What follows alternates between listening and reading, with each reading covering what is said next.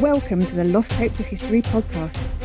You're about to eavesdrop on the first 10 minutes of a private conversation between a Tudor personality and, frankly, someone just trying to do their job.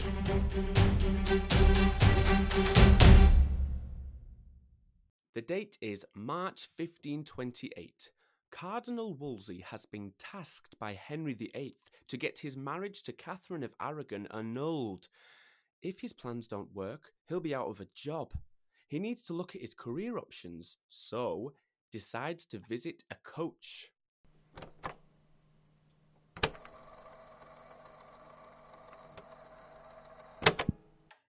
Why don't you tell me a bit about your education, your schooling, Mr. Wolsey? Cardinal, please. Mr. Cardinal. Oh, forget it. I got my degree from Oxford before I was 15. I'm just going to put classic overachiever. Then I got my master's in less than two years after that. And what did you specialise in? Divinity, obviously, n- not law. Do you have a doctorate? Dr. Wolsey has a nice ring to it. Yes, but I didn't study for it. I was given it later. But back then I just wanted to get into work. My father died, you see. And What was your first job then? I was appointed a senior bursar at Oxford University. Friends in high places, eh? And why did you leave? I was removed from my post What for? for exceeding my authority.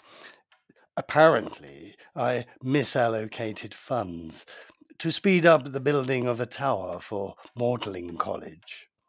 So you were sacked. I wasn't sacked, I was reassigned. Okay. I gave Oxford Cardinal College, so we parted on good terms. Not called that now, though, is it? So, uh, what next? While I was at Oxford, Thomas Grey, the Marquess of Dorset, had three sons. I gave them tuition. And was that rewarding? Well, I got rewarded. So does that count? Grey offered me the parish of Lymington. Was that good timing, career wise? Yes, literally. They did an inspection at Magdalen and found some unscrupulous practices. Um, what? Apparently, someone was charged with baptizing a cat.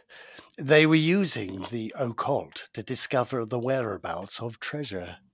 Someone, huh? No idea who. So, next job? When Grey died, I was appointed as one of the two chaplains to Henry Dean, the new Archbishop of Canterbury. Nice, promotion. Indeed, got to move into Lambeth Palace. London waiting, ka-ching. And then the Archbishop died. Oh, So I was appointed to the staff of Sir Richard Manfan, Deputy Lieutenant of Calais. Calais? Calais was the hub of English affairs. It was the only territory in France still in English hands. And how long were you there? I was there four years, learning government administration. Sounds like fun. Then Uh, don't tell me he died. Yes, actually.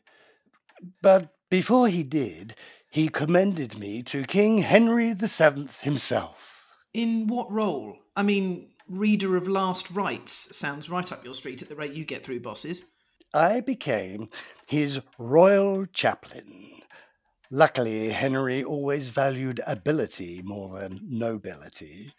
And so, even though I was a commoner, I got the job. Was that job stressful? It was. I had more than one job to do. I'm sorry? I got dispensation from the Pope to hold a maximum of four positions simultaneously, with a leave of absence from all of them. Hang on. You were given four jobs, but you were absent from all of them. It wasn't unusual. But usually, when you go higher up the ladder, you let the lower rungs go. I just kept collecting them. I was made Dean of Lincoln, for example. And collected all the salaries as well, presumably. Of course. And then Henry died. Why didn't I see that coming? But the new King Henry was young, so I saw that as an opportunity. And he might live longer than the others. He appointed me as his royal almoner. I was like a kind of mentor, steered him through tasks that he didn't know how or didn't want to do. Well, that's a pattern that's lasted ever since, isn't it?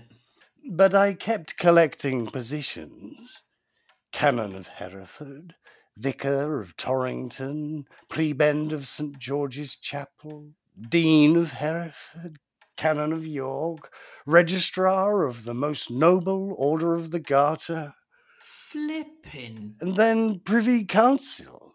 How did you find enough hours in the day? Oh no, I'm sorry, he didn't show up for any of them. We had a good relationship then. I would echo his plans, confirm his reading of events, and console him in defeat. I think that's called a yes man. Then I was appointed Dean of St. Stephen's, Westminster, and Dean of York, then Bishop of Lincoln. William Smith, the previous incumbent, had died. Another one bites the dust. Then I became Archbishop of York when Bainbridge died. Rumour has it he died from poisoning, but there's no proof of that. I'm starting to feel like I've got England's greatest serial killer with me in here. You shouldn't treat me any different to anyone else. I don't get special treatment.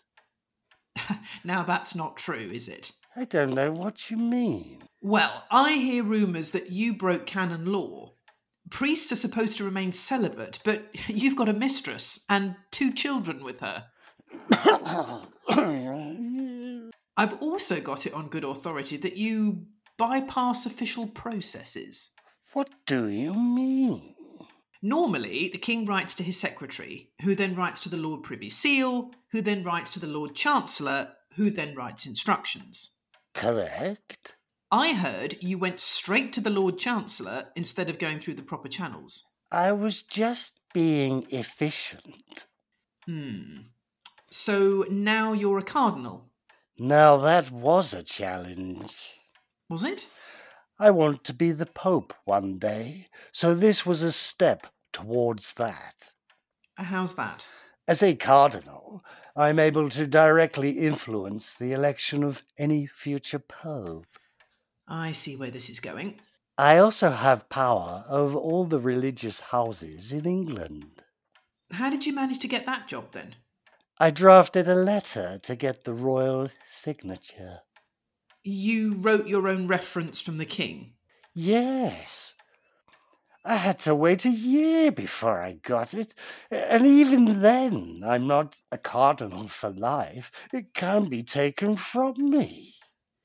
I'm playing the world's smallest violin right now. And don't even talk to me about the quest for my cardinal's hat and ring. You're what now? I got tired of waiting for my official hat, so I wrote to the Pope. Instead of asking for violet, I asked for red. Um, isn't that the Pope's colour? you sound like him. So the hat eventually arrived at Dover, but the chap carrying it just put it in a bag and was going to carry it to London like it was any other hat. Can the hat talk or something?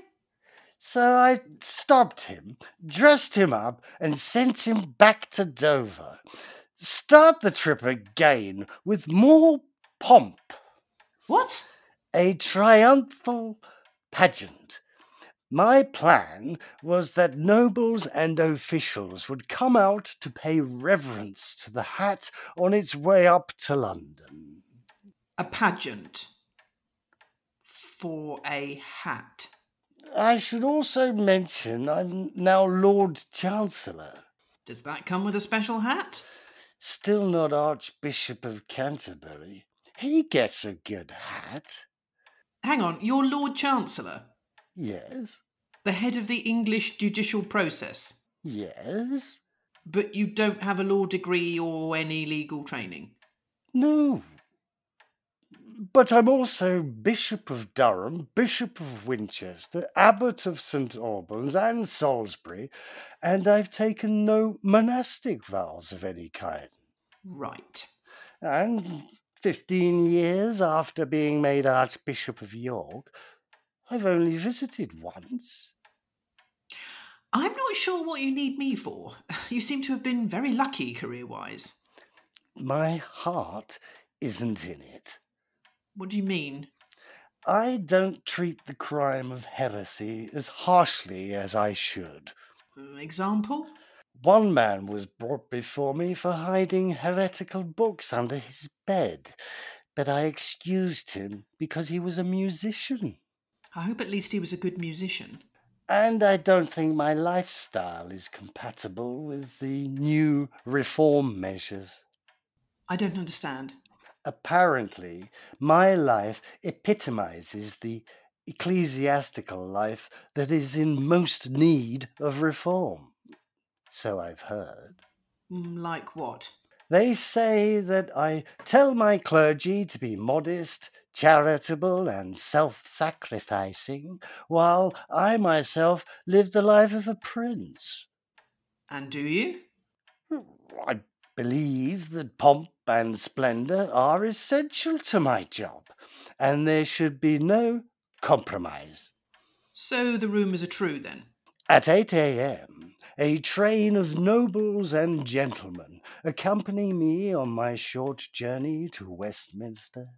This is your daily commute, yes? Two great crosses are at the helm of the procession, followed by myself on a mule and a man carrying my hat. Others clear the path in front. Well, of course, the hat gets its own staff member. I am known to overindulge, but it's not a problem. Because you're doing Atkins? I have a dispensation that allows me to avoid the abstinence and fasting imposed by the church. Yeah, I can see why everyone dislikes you now. It got worse when I was given Hampton Court Palace.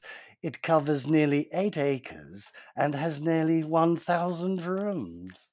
Does the hat have its own room? I'm surprised the hat even fits on your head, to be honest. I remember when Pope Leo X died. He wasn't suffocated by a hat, was he? I was so sure I was going to be Pope. But no. Don't tell me you blackmailed someone. But then the replacement Pope, Adrian VI, died. Oh, really getting through 'em, aren't they? By then, I'd made a few mistakes with Henry, so a grand gesture was needed to keep him on side. Oh no, not the hat. I offered to swap Hampton Court Palace for the King's Palace in Richmond. Well, that was a canny move, and you got to keep the hat. Hadn't got much choice. He's in love with Anne Boleyn now. Is he? The stupid girl who fell in love with Henry Percy when he was a member of my household. Hates you as well, does she? I forbid their marriage, said she wasn't good enough, and now she's shagging the king for goodness sakes. Not sure there is much shagging going on, actually. So Henry's dumped the responsibility onto me to get Catherine out of his hair. What have you tried so far? Well, last year I summoned Henry to appear before me at York House and charged him with living in sin with his brother's widow. It was a mock trial, really. What did you say? I said I was duty bound to investigate the validity of the marriage. So the plan was. The plan was that I was going to find that Henry had been living in sin for 17 years. That was the plan. And what happened to the plan? Just at that time, the Pope fled for his life and was under siege from the Emperor. He became a Pope that was not capable of sanctioning any actions that would be intolerable to the Emperor's aunt, Catherine. So, what did that mean? It meant that my trial could only say that the marriage was open to doubt, but we couldn't make a firm ruling. The Pope would never have supported it. Oh dear. So then what did you suggest? That I go to France in person.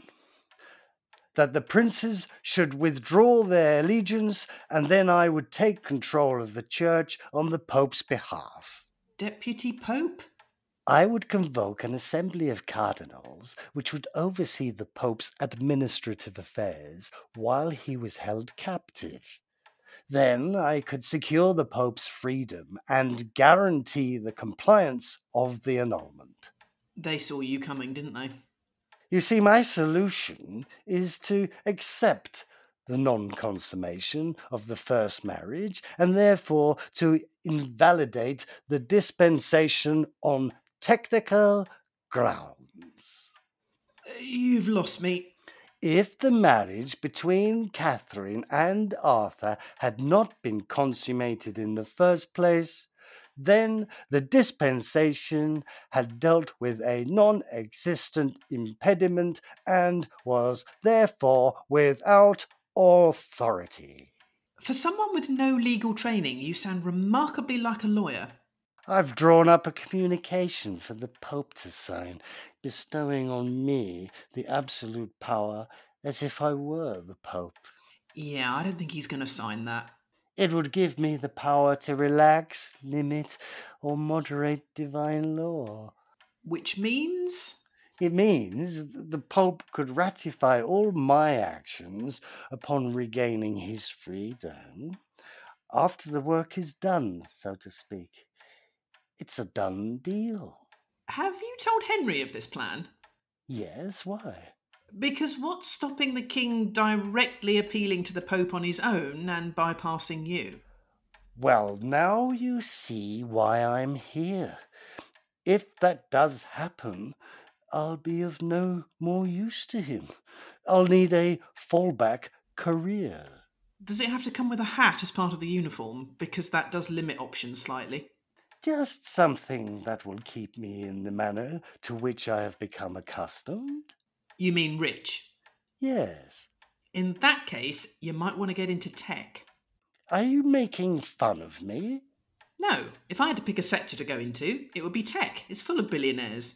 You know, I have an ongoing superstition in my mind that my fall from grace will be brought about by a woman. Have you? I just thought that woman would be a queen, not someone trying to get me to be the next. Jeff Bezos? Bless you.